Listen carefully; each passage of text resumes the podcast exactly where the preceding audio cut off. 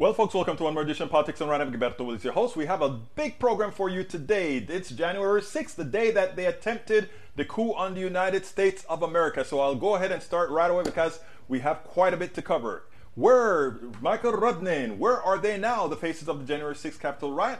Jazeera examines the legal cases against some of the most memorable faces from the attack on the Capitol. More than 700 people have been arrested over the insurrection. Trump was impeached by the U.S. House of Representatives for inciting the riot, but remained defiant in rejection of any criticism of his role in the attack. Trump appears to have escaped legal repercussion for now, while most of those on the bottom who participated in a failed coup have been arrested. Those who planned and incited the auto coup have thus far slipped justice unless they too are prosecuted. January 6th will be seen as a trial run for the next time our republic truly fails. We must learn from history that fascism allowed to fester will return and destroy. You guys are going to get scared when you listen to what one of our guests have to say today. Macron also writes, I found something that I particularly disagree with that I feel needs sharing and discussion, especially today as it marks 1 year from which we almost lost our republic. The Klein Center for Advanced Social Research coup, the TAP project, categorized the storming of the United States Senate on January 6th as an attempted dissident coup, but that classification could evolve if ongoing investigations reveal additional credible evidence that other types of actors were involved. If further investigations were to reveal clear evidence of the executive branch involvement, which I think it has thus far, then the actions of January 6th would also be considered an attempted auto coup. Under Klein Center definitions, an auto coup occurs when the incumbent chief executive uses illegal or extralegal means to assume extraordinary power, seize such as the legislature or judiciary. Auto coups have happened with some frequency in South America, and they typically involve an executive who is in power but is trying to use irregular means to sustain that power beyond that what is legally mandated. You're also going to see that it's very touchy as far as using these extra legal ways because the Constitution is not a democratic document, and Brother Greg Palast is going to teach us quite a few things that many don't know. Lastly, from Brother Rudnin, this article from 2012 about the coup attempts overseas seem prescient. Coups ain't what they used to be. Want to take over the state? You don't need to put tanks in the streets anymore. The self-coup, known as in Spanish as the autogolpe. In Panama, we call it el golpe de estado, in which a government that came to power through democratic means gradually erodes a country's democratic institutions to keep itself in power permanently.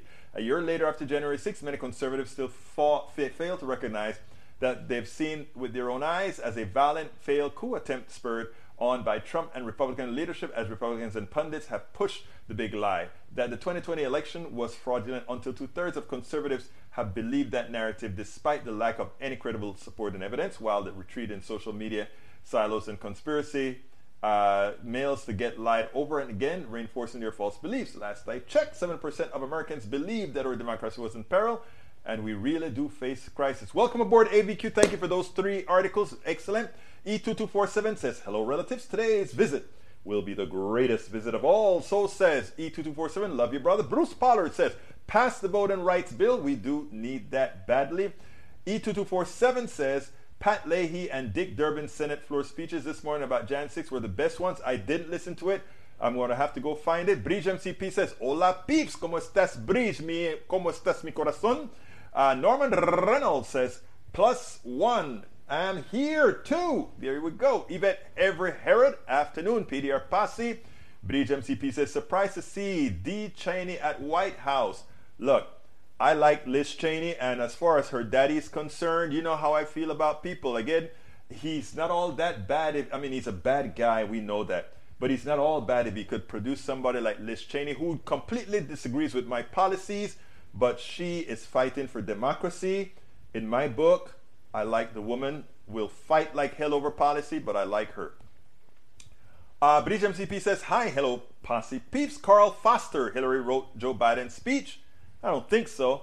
Let's see. Hi, Alistair Matt Waters, you're here on time again. Anyway, let's go ahead and get busy with Brother Biden because I really love Biden's speech today. Check this out. We'll take it on the other side.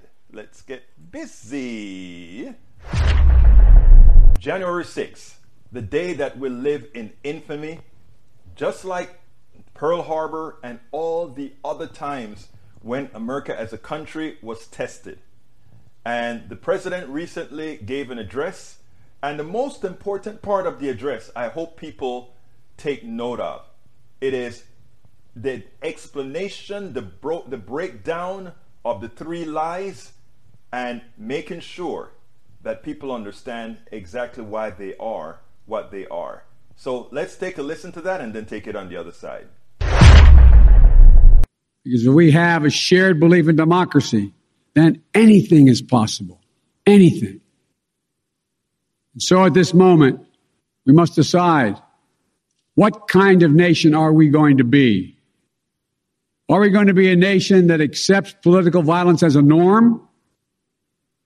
Are we going to be a nation where we allow partisan election officials to overturn the legally expressed will of the people?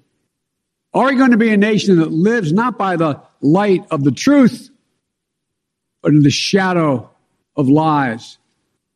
We cannot allow ourselves to be that kind of nation. The way forward is to recognize the truth and to live by it.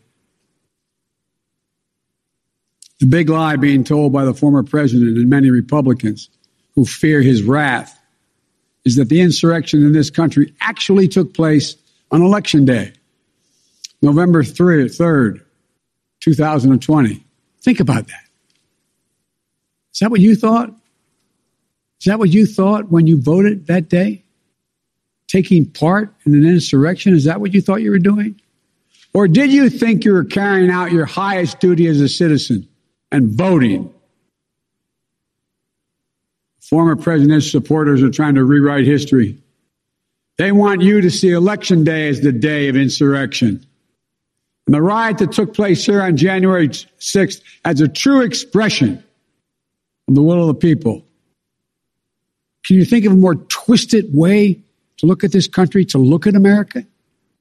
I cannot. Here's the truth. The election of 2020 was the greatest demonstration of democracy in the history of this country. More of you voted in that election than have ever voted in all of American history. Over 150 million Americans went to the polls and voted that day. In a pandemic, some at great risk to their lives. They should be applauded, not attacked. Right now, in state after state, new laws are being written, not to protect the vote, but to deny it. Not only to suppress the vote, but to subvert it. Not to strengthen or protect our democracy, but because the former president lost, instead of looking at the election results from 2020 and saying they need new ideas or better ideas to win more votes, the former president and his supporters have decided the only way for them to win is to suppress your vote and subvert our elections. It's wrong. It's undemocratic. And frankly, it's un-American. The second big lie being told by the former president and his supporters is that the results of the election of 2020 can't be trusted. The truth is that no election in American history has been more closely scrutinized or more carefully counted. Every legal challenge questioning the results in every court in this country that could have been made, was made, and was rejected. Often rejected by Republican-appointed judges, including judges appointed by the former president himself, from state courts to the United States Supreme Court. Recounts were undertaken in state after state. Georgia counted its results 3 times with 1 recount by hand. Phony partisan audits were undertaken long after the election in several states. None changed the results. And in some of them, the irony is the margin of victory actually grew slightly. So let's speak plainly about what happened in 2020. Even before the first ballot was cast, the former president was preemptively sowing doubt about the election results. He built his lie over months. Wasn't based on any facts. He was just looking for an excuse, a pretext, to cover for the truth. He's not just a former president. He's a defeated former president. Defeated by a margin of over 7 million of your votes in a full and free and fair election. There is simply zero proof the election results were inaccurate. In fact, in every venue where evidence had to be produced, an oath to tell the truth had to be taken, the former president failed to make his case. Just think about this. The former president and his supporters have never been able to explain how they accept as accurate the other election results that took place on November 3rd. The elections for governor, United States Senate, House of Representatives. Elections which they closed the gap in the House. They challenged none of that. President's name was first. Then we went down the line. Governors, senators, House of Representatives. Somehow those results are accurate on the same ballot. But the presidential race was flawed. And on the same ballot, the same day, cast by the same voters. The only difference, the former president didn't lose those races. He just lost the one that was his own. Finally, the third big lie being told by a former president and his supporters is that the mob who sought to impose their will through violence are the nation's true patriots. Is that what you thought when you looked at the mob ransacking the Capitol, destroying property, literally defecating in the hallways, rifling through the desks of senators and representatives, hunting down members of Congress? Patriots? Not in my view. Biden, for the first time in his presidency and pre-presidency, he is actually taking on Donald Trump as he should. He's taking on Donald Trump's sycophants as he should. He gave no waiver. And there's something I've been hoping that these people would say for a long time. Look, the disparity between the vote count, 7 million people, the largest voting margin in a very long time, should have been enough to say, no matter what little intricacies you find, that the president of the United States, the person most people wanted was Joe Biden by over 7 million votes. But it's more than that, right? In every respect, the state courts, the federal courts, the different boards found that they could not find any voter fraud. And the voter fraud that they found, that fraud was Trump sycophants trying to vote multiple times for him. That's what they found so far.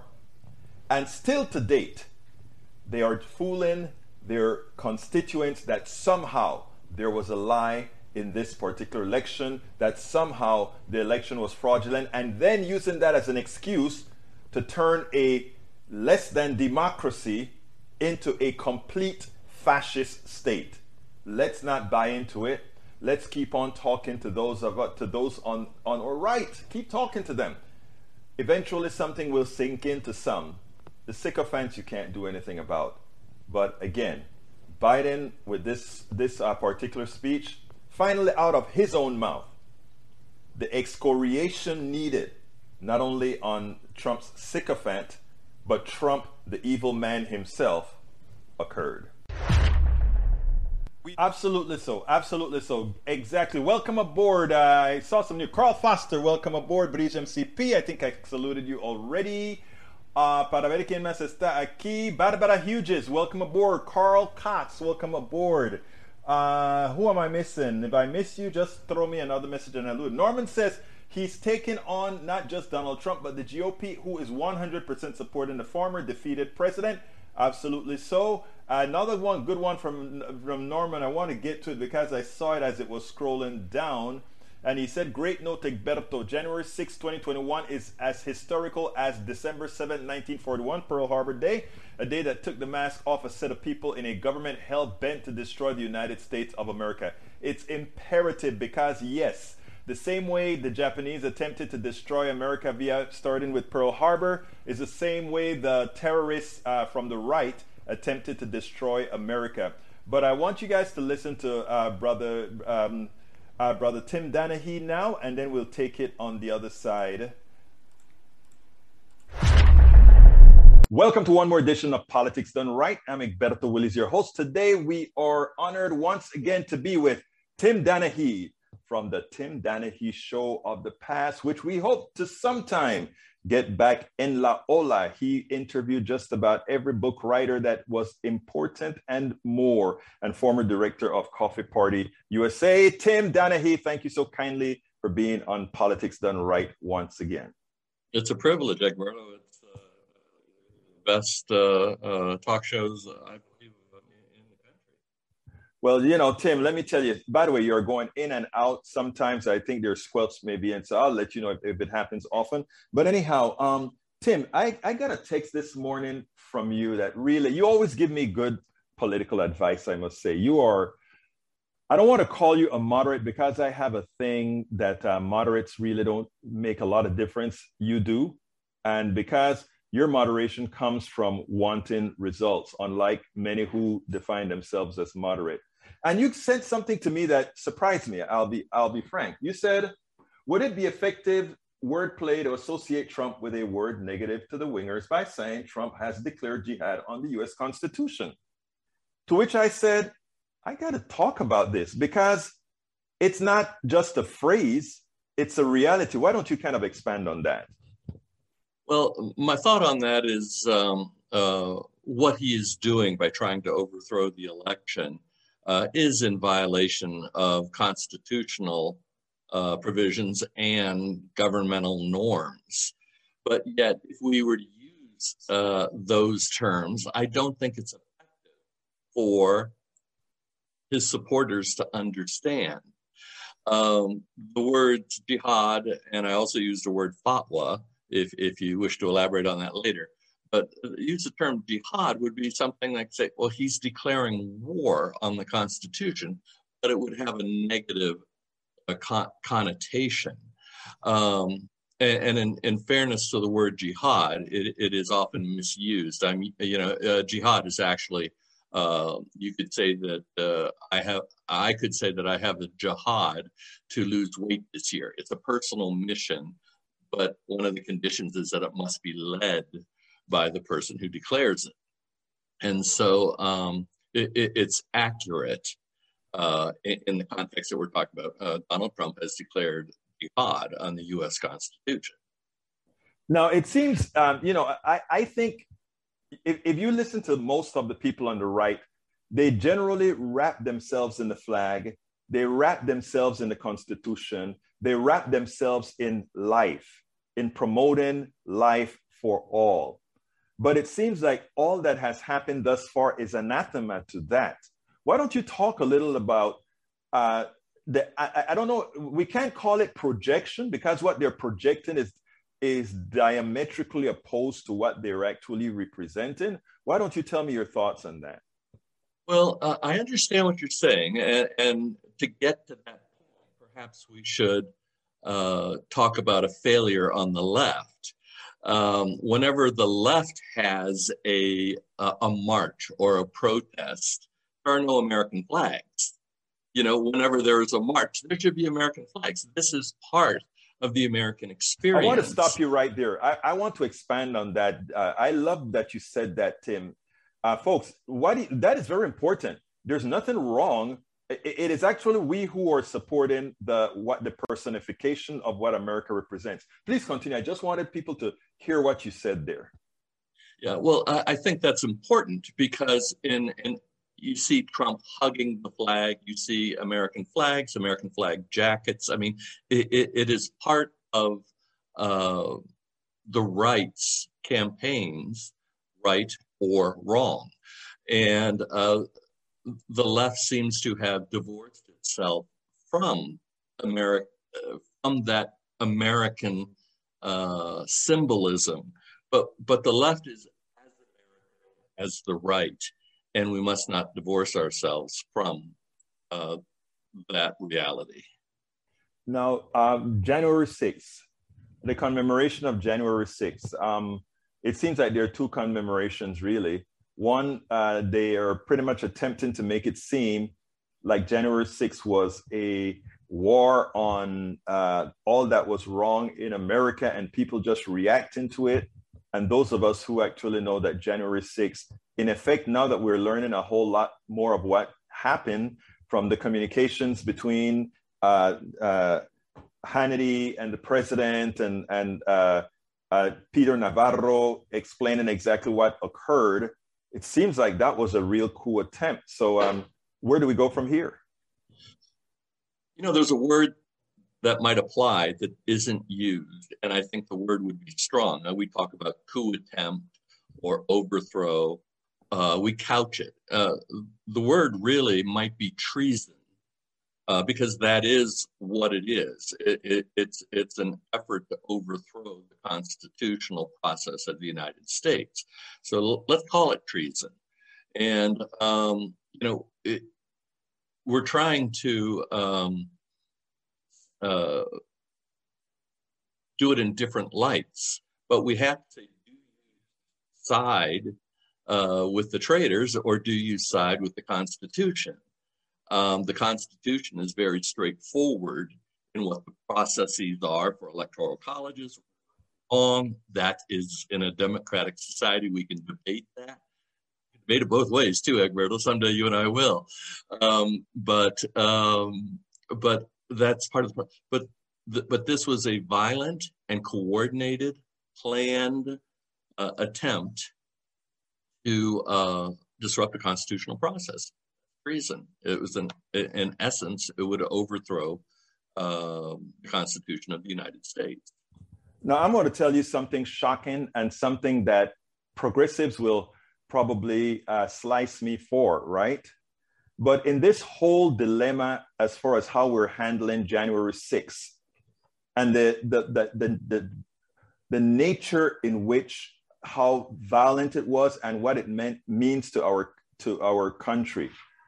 I tell you, I think the strongest person, the person that has shown the most resolve on this whole issue, and people are not going to like it, but I think it's Cheney, Representative Cheney in Congress.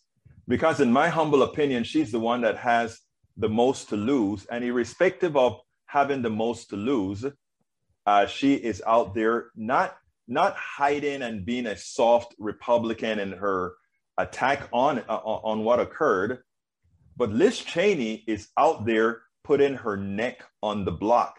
I have nothing in common with Liz Cheney at all. None of her values with respect to what I believe in social programs, with what I believe in many other issues align with hers.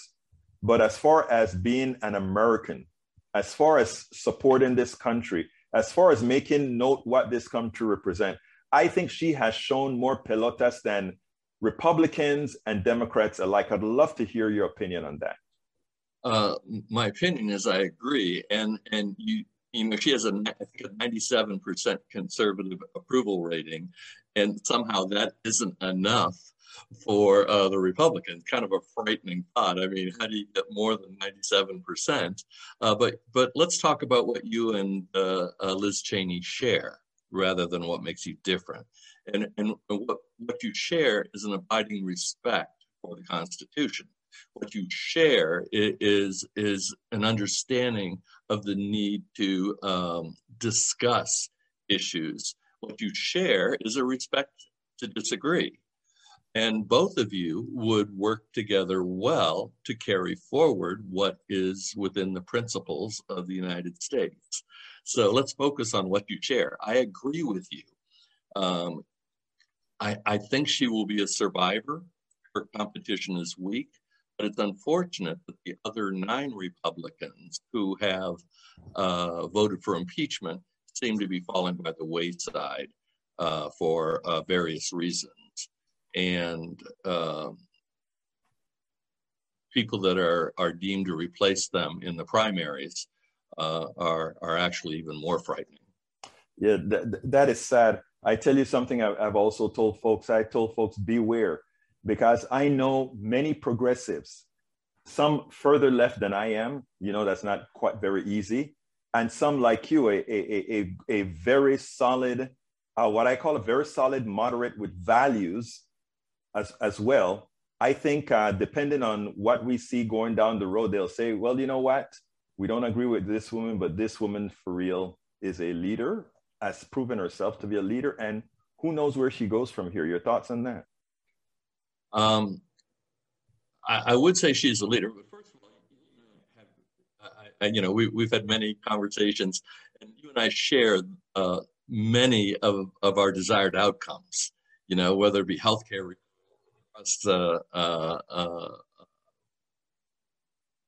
enforcement, bring back the Glass-Steagall Act, a whole list of things, like Berta, you and I agree on them.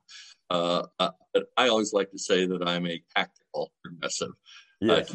I just want to say, how's the best way to do it? What's the best way to craft the message? What are the steps we need to do it?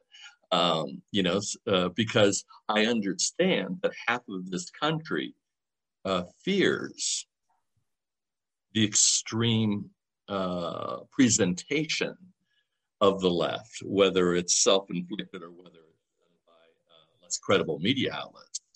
People fear it. So for that reason, I think it's important to say, hey, what do we agree on? Now, I bet you and I could go to the people involved with the January 6th insurrection, and we could go there and we could say, the banks are out of control. What do you think? And they go, yeah. Yes. You and I could go there and say, Facebook, there has to be some sort of accountability with posted on it. They go, yeah. And I bet, if we were to hash it out, we could probably come up with 10 or 20 things where we both going, yeah, that kind of thing. And so but that doesn't get presented with in this environment. So let's, this January 6th thing, let's figure out it happened. We need to investigate it. It needs to see the sunlight so everybody knows. But we need to tie this with the beauty of the Constitution rather than the ugliness of politics. I agree with you wholeheartedly. Well, look, this was an impromptu conversation that I, after getting the text, I said, you've always had good words on, on all these issues. And I wanted to kind of pick your brain here on January 6th. And as usual, you absolutely never disappoint. As what I always ask at the end of every conversation is, what would you have liked me to ask you that I didn't? I think you've done well, Egberto, and as always, it's an honor to call you a friend and to be on your show and to participate in quality and meaningful discussions that you promote. It's a service and a skill that we all need. Brother Tim Donahue of the Tim Donahue Show, former director at Coffee Party USA, among other great things that he does. Thank you so kindly for having been on Politics Done Right. My pleasure. Thank you, Edward. Anyhow, folks, we got to continue. Rudnin asked me to put that on the screen, and you know what? I verify the statement, but if that statement is true, when fascism comes to America, it will be wrapped in the flag and carrying across. Sinclair Lewis, 1935. Is that a true statement? If it's a true statement, it is also a scary statement because, my God, it is so true. It is so true. I got another video that I need to put out there for you guys, but let me see if there's anything. Tom C., welcome aboard. Guys, look at the screen. I can't. Thank you, Yvette Avery. We have another good interview. Stick around for this one, guys, and share this. This one here from Greg Palast. You guys have seen him here before. Is a bit more scary when, for those of us who read the Constitution, understand the Constitution, and have always called it a capital document. I want you to check this out, and then we'll take it on the other side. And look, folks, if you're on YouTube, go ahead and click the join button. Please become a member of our PDR Posse. We need subscribers. right now, both on Facebook Live. On Facebook, you can become a subscriber as well. But we also need some on Patreon, Patreon, politicsandright.com/Patreon, Patreon. We also need subscribers on YouTube. If you don't hit the join button, you can also click politicsandright.com/YouTube. Alternatively, another place that we love to get our contributions is through PayPal, politicsandright.com/PayPal. You can either give a one-time contribution or do it on a monthly basis. Your call. We need support. We need it badly. So please go ahead and support the program. You can buy our stuff at our store, politicsandright.com/store, hoodies, t-shirts, all that good stuff. And please get our books. I explained what our books are about yesterday. politicsandright.com/books. You see them scrolling all the time on the screen. politicsandright.com/books. The all-encompassing support link, where you can figure out all the different ways to support us, is at politicsandright.com/support. Let's go ahead and get into the other interview real quickly, because it's pretty extensive, and I think it may scare a few. Check it out. Welcome to one more edition of Politics and Right. I'm Gilberto Willis, your host. Thank you so kindly for being with us. We are here with the one and only Greg Palast. You know, Greg Palast is the one who discovered the voting irregularities in many cities around the country, many states around the country, and he did it in Georgia as well. Anyhow, it's January 6th. Please, please, please, Greg, give me your thoughts on today. What does it mean? Where do we go from here? Well, there's a couple thoughts about today. By the way, first, it's a good day for democracy in one place, in Kazakhstan. I was in Kazakhstan just a few years ago and was facing arrest and thrown out of the country by the dictator, a guy named Nursultan Nazarbayev. And I'm glad to say that today he and his kleptocratic family fled. Now, where is Kazakhstan? They have a lot of oil, so you'll find out when the 101st Airborne arrives there to protect the oil fields. But it's a good day where the people have risen up and they're demanding democracy in Kazakhstan. Wouldn't it be nice if Americans were as committed to democracy as people in Kazakhstan in Central Asia? And that's what we're going to have to determine. I think, you know, obviously the concentration today is on the freaks, the schmucks, the fools that smashed into the Capitol. And I have to tell you, what they did was ugly. It was murder, because, you know, they literally crushed the skull of a cop with a fire extinguisher. They murdered a cop. You know, so I'm not downplaying what these idiots did, but they weren't the real threat to democracy.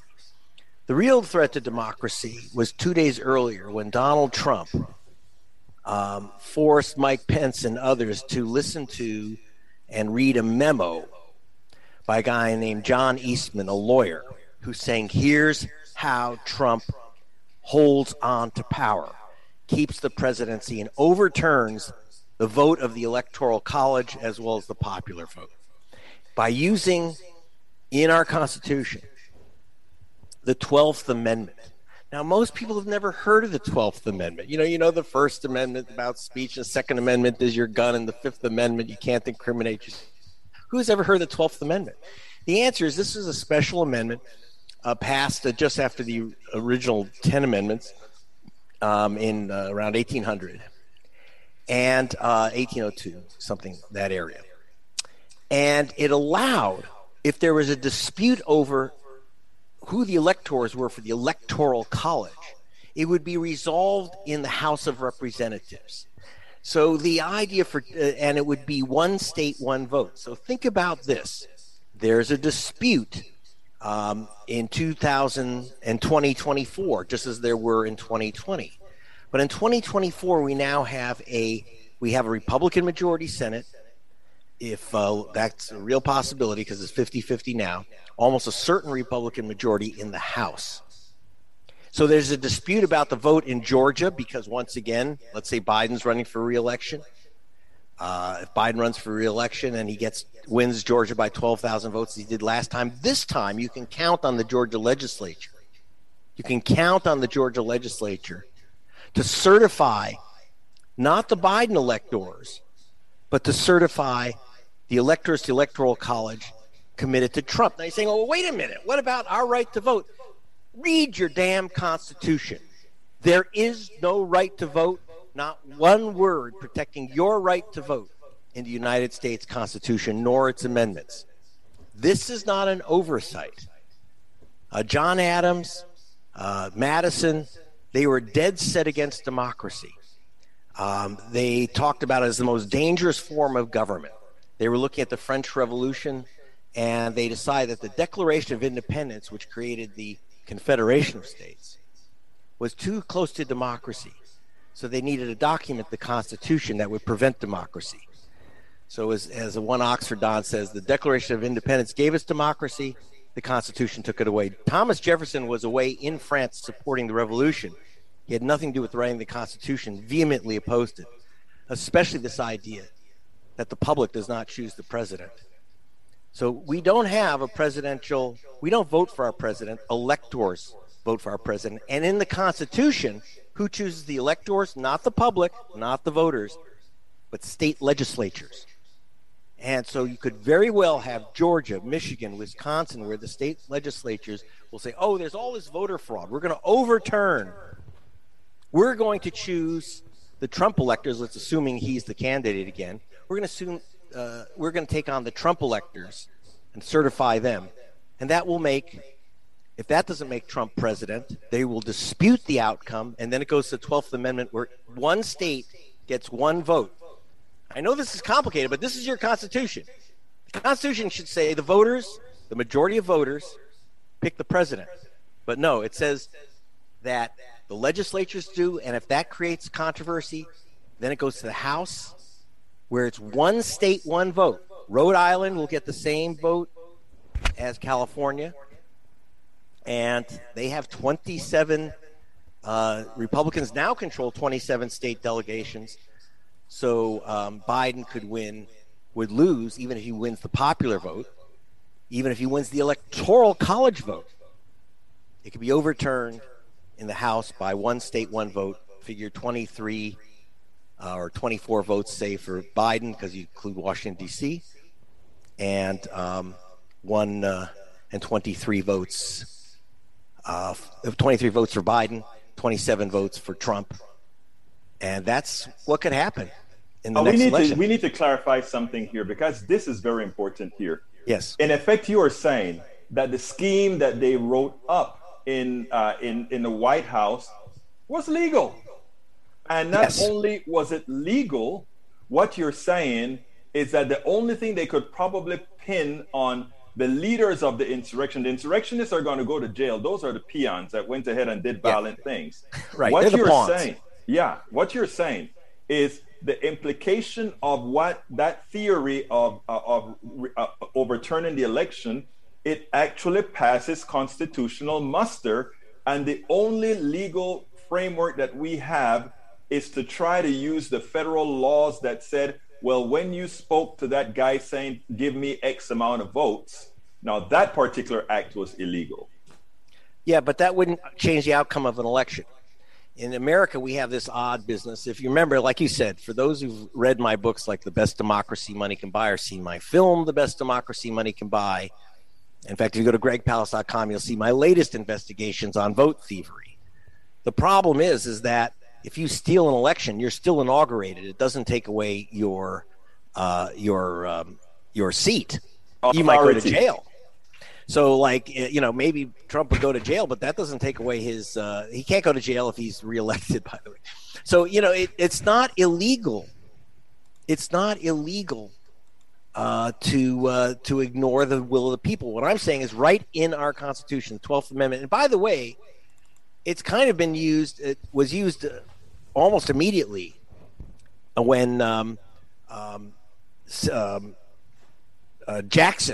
Andrew Jackson won the presidency. He won the popular vote. He won the electoral vote.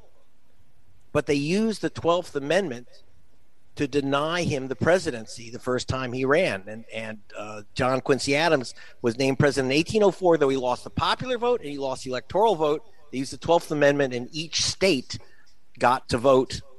And they voted to put in John Quincy Adams instead of the choice of the public. Later, 4 years later, Jackson won anyway. But we also had this constitutional shenanigans go on much more recently. Because if you think that, by the way, the Supreme Court will step in and say, no, that wasn't fair. No, because we've already seen this court. Now it's more conservative. Back in 2000. In 2000, many people know that I did an investigation of that election, the Al Gore versus George W. Bush. What I found is 58,000 black people were wrongly removed from the voter rolls, saying that they were ex-cons felons who at the time couldn't vote in Florida. Not one of those people were guilty of any felony. They were only guilty of voting while black. Now, that bent the election. But even worse, when it went to the Supreme Court, because Al Gore had that information from me, but didn't use it in the Supreme Court. He wasn't a big fan of mine. Still isn't. When they went to the Supreme Court, the issue in Bush v. Gore, or Gore v. Bush, was that the state of Florida, under its Secretary of State, Catherine Harris, had stopped the vote count when George Bush was supposedly ahead by just 537 votes. But here's what most people don't understand about that case. They stopped the vote count when there were 178,000 uncounted ballots. Most of those, 29,000, the biggest lump, were from Jacksonville, an African-American city. Mostly African-American cities and towns had not completed their vote count, so they were excluded. If you had counted all those ballots, Al Gore won by a very comfortable margin in Florida and therefore should have been president. However, the Florida legislature, and listen to the craziness of our Constitution, the Florida legislature voted to end the count, despite 178,000 uncounted ballots, to end the count and certify the slate for George Bush, despite what the public wanted in Florida. So the legislature chose it, and that, by the way, is in the second article of the Constitution. So we've got another danger, as we had in Florida, where the Supreme Court said, well, the second article of the Constitution doesn't say you have a right to vote. It says that the legislature of a state chooses the electors that go to the Electoral College. So once again, not the voters, state legislatures, and that's the legal hook that they used to make Bush president in 2000. So if you think we haven't had an undemocratic coup d'etat, well, what the hell was 2000, Egberto?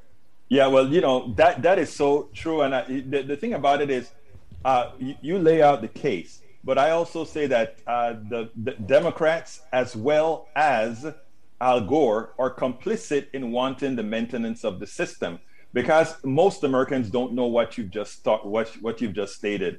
If Al Gore went, to put it crazy, bat you know what crazy, and started saying, look, what they're doing here is using the Constitution to present us as the undemocratic republic that we are. It's time to have constitutional amendments. It's time to have these types of things. Americans still think this is a democracy. The problem is, I think many plutocratic Democrats are complicit in this fraud.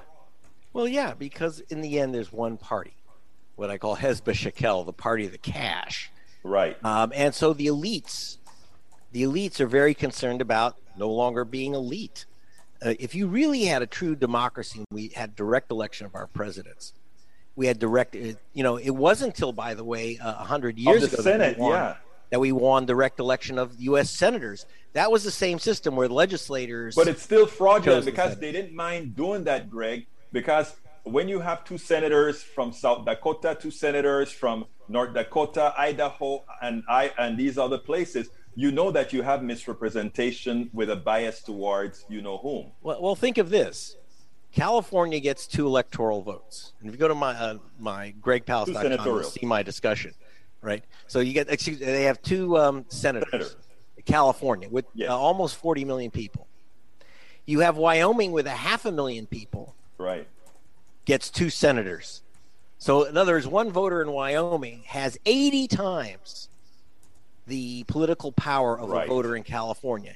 And worse, bigger than Wyoming is the population of Washington, D.C., which gets 0 senators. Right. And it's not incidentally an African-American city. So we have Americans who don't get senators. So what we have, tiny states with senators equal to the power of the majority of the population of America. You have to think about this. The Republicans, it may be a 50-50 Senate. It's not 50-50 at all, yes. For population. So it's 50-50 Republican, Democrats, and Senate, because South Dakota and North Dakota get 4 senators. With, you know, we now know from, as we know with Manchin, we now are very aware of 2 senators from West Virginia who can outweigh the votes of New York, Illinois, and California combined. And how is that democracy? Again, it was about creating a nobility, so that it's not surprising that the Senate is known as the Millionaires Club, and it's quickly becoming the Billionaires Club. Yeah. So that you have elites very, very panicked in both parties about democracy. Okay. You know, it's amazing because David Cobb, once we were discussing the Constitution, he ran for president on the Green Party, and we served together and moved to amend, and he looked at me and he said, Egberto, this isn't a democracy. Do remember, the only thing special about the Constitution is that the Constitution is a capital document. It is a document that's simply there to maintain capital, nothing more. Well, yes. In fact, actually, let me see if I can read you. This is the statement of one of our great founding fathers, John Adams, who was the second president of the United States. And he said that he was afraid of democracy, and that's why he was one of the promoters of the Constitution. Remember, we had George Washington was not our first president. He was actually our 5th. We first had a confederation of states. Right. Thomas Jefferson hated the Constitution. He was in France supporting the French Revolution, so he wasn't at the Constitutional Convention. Then he came back and said, what the hell have you guys done? And so therefore he said, we have to put some limits on this crazy thing. And that was the basis of the creation of the Bill of Rights. But Adams said that democracy is a dangerous thing because it's an instrument of, and I'm quoting him now, the firewomen, badauds, which are like lazy ditto heads, the stage players, the atheists, the deists, the scribblers for any cause at $3 a day, the Jews and other undesirables who would, quote, destroy all nobles. Again, this is a quote from John Adams. You know, you're going to have all these undesirables now. You know, that he didn't include black people because they didn't have the vote. But they didn't have the vote anyway, yeah. At the time, by the way, one of the things he was afraid of was that when the French Revolution – after storming the Bastille in the French Revolution, that black people in Haiti were named as full citizens of France. Napoleon withdrew that later, but when he became emperor and democracy ended. But, you know, actually you had this huge number of new African American. That was before Toussaint Louverture, right? And so you actually had citizenship and voting rights for black people right after the French Revolution. And this was very scary to the Americans, to the American elite. And he says, you know, that's an important point where he says that this type of democracy, quote, will, quote, destroy all nobles. He didn't mean that as a good thing, like we're going to destroy nobility and privilege. He thought that as a dangerous, horrible thing, that we were going to destroy the nobles. So they created this constitution where you'd have this Senate, and they were thinking of the Roman Senate, where you had these, in the Roman Senate, only patricians could serve. Now, remember when they wrote the Constitution in most states, you actually had to have property to be able to vote. So they thought, well, if we give the president the power to choose senators, which later changed, and the power to choose the president, to state legislators and not to voters, then we can be sure that the landed gentry will do the right thing and give us a nice noble as president. That is amazing. It is amazing, but I think it is important to note that those who are fighting on January 6th, those who went and invaded the Capitol, little do they know that they were really invading to support people that doesn't have their interest at hand. Let's close it with you finishing that particular thought. Okay, the people you know, that's one of the problems that we do have with democracy, but I'll still take it over any other form of system. You can fool, as a wiser man than me once said, you can fool some of the people all of the time. And so you have literally these poor guys smashing into the Capitol. Not all of them were poor. As it turns out, by the way, the majority were white-collar workers or small business owners. That's the majority of people who were arrested and charged in the Capitol attack of the 725 charged so far. But these are people who really believe that their best interests were served by Donald Trump, the guy who said, you know, let's fight the billionaires, even though he's a billionaire. Let's fight all their special privileges and tax breaks, even though he had the privileges and tax breaks. It was a con job, and we'll always have con jobs, and it'll always suck in, as Lincoln said, some of the people all the time, and all the people some of the time. So that's always the danger. But democracy seems to have this self-correcting mechanism where people can wise up. But that's why this show, your comments, you know, the most important thing we can do, there's my assistant showing up. The most important thing we can do is not unstupid ourselves and find out what's going on in this planet, from Kazakhstan to the 12th Amendment to the U.S. Constitution. We're not going to, as Jefferson said, his push for universal education was part of his push for democracy. He said, one thing you don't want to do is have a stupid electorate. You know, I don't know if we've lived up to what you had in mind, Tom, but we're trying.